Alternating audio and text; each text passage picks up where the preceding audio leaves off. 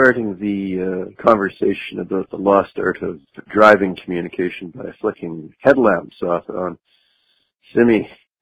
People have been watching too many forensic files and believe, uh, especially if it's a quiet day and there no one else on, no one else is on the road, you might be a psycho killer trying to pull them over.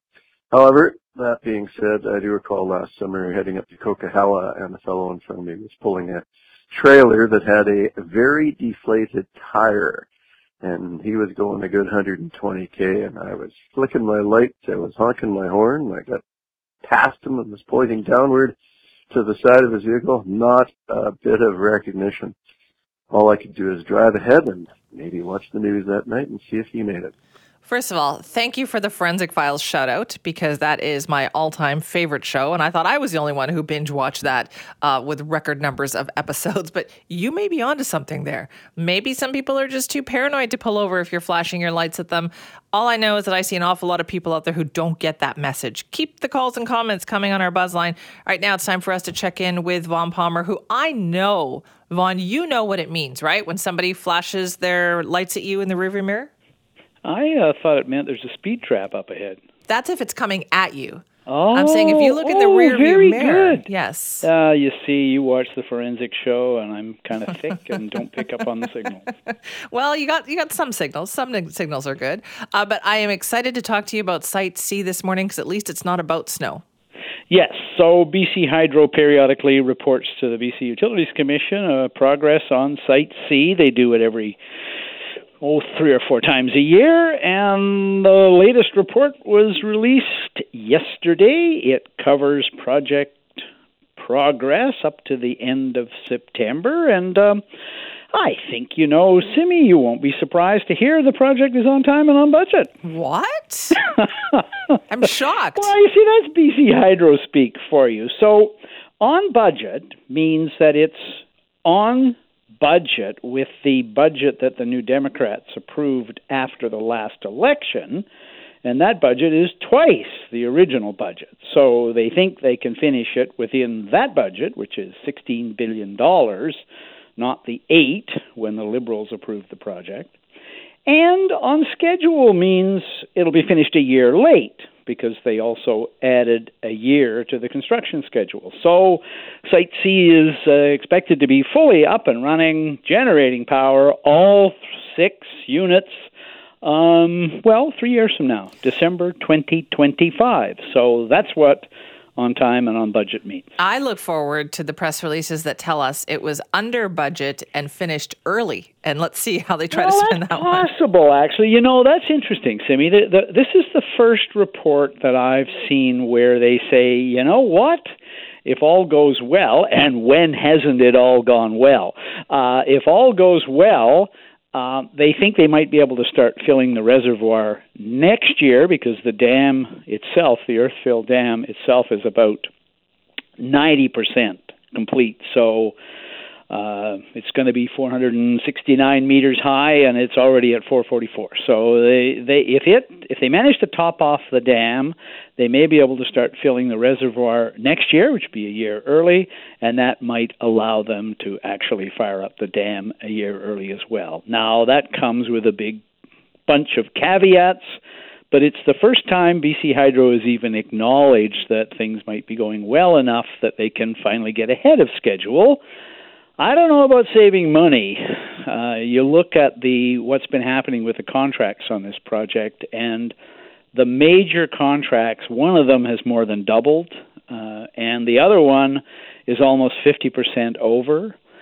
And they have not yet completed the fix, Simi, and that is the government approved solution to the geotechnical problem that they found in the foundations of the dam, which they discovered before the election, but they didn't really tell us what it all meant and how much it was going to cost until after the election, although I'm sure that's just one of those amazing coincidences. So this is a key fix here. Yes. Uh, and it's you're telling me that one is is not fully No. operational yet. No. So the the the the fix, and it's very very technical, was they discovered instability way down under the foundations for the dam and the generating station and the spillways. So you don't want that.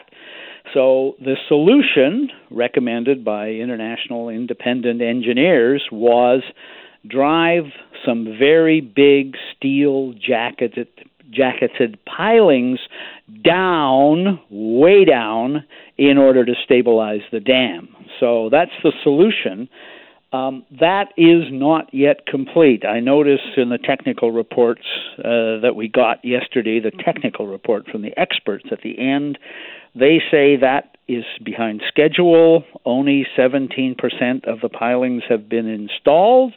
They are still monitoring uh, geotechnically to see if this is working.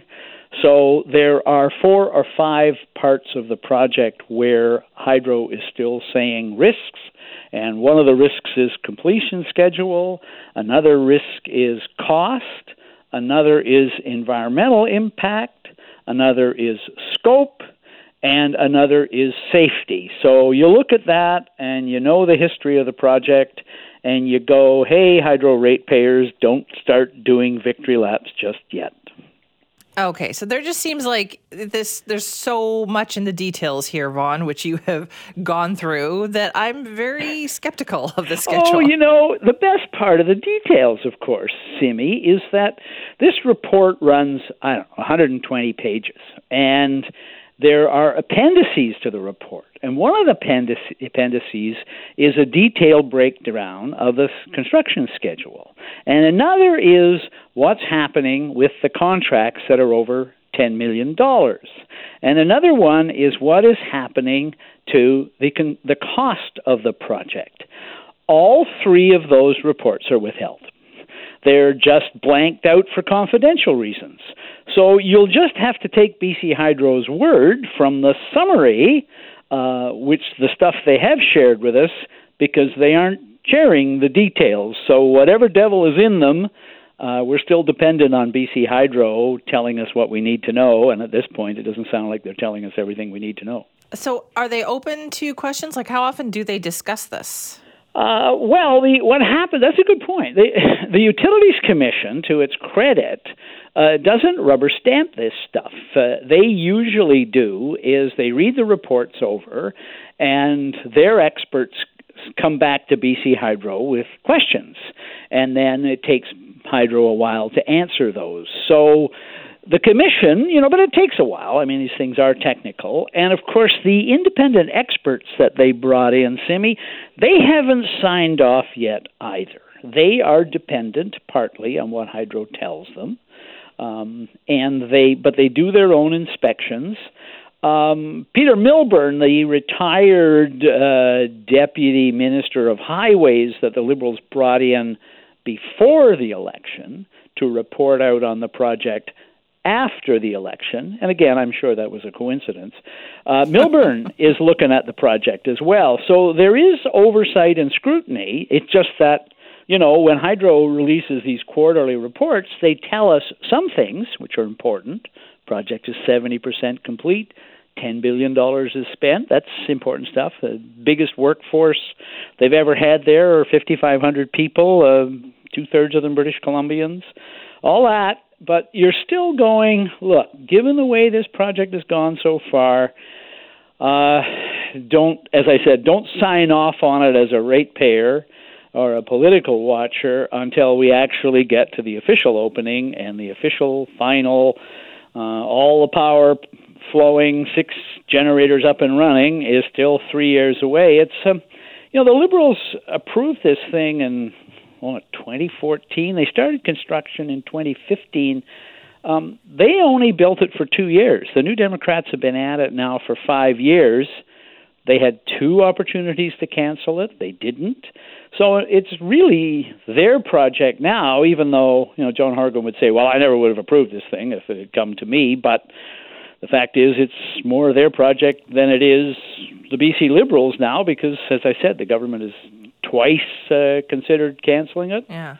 Gone ahead and you know try to say something nice about Site C. Well, with hydroelectric dams, all the costs, almost all the costs are up front. If you get it up and running, the workforce is small, it generates electricity, Sometimes they're good for a hundred years.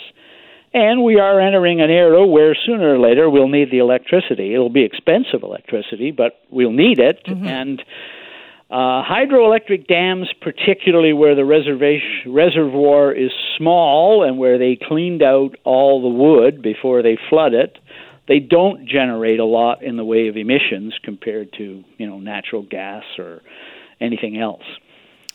Vaughn, as always, thank you so much for that. Bye bye, Sim.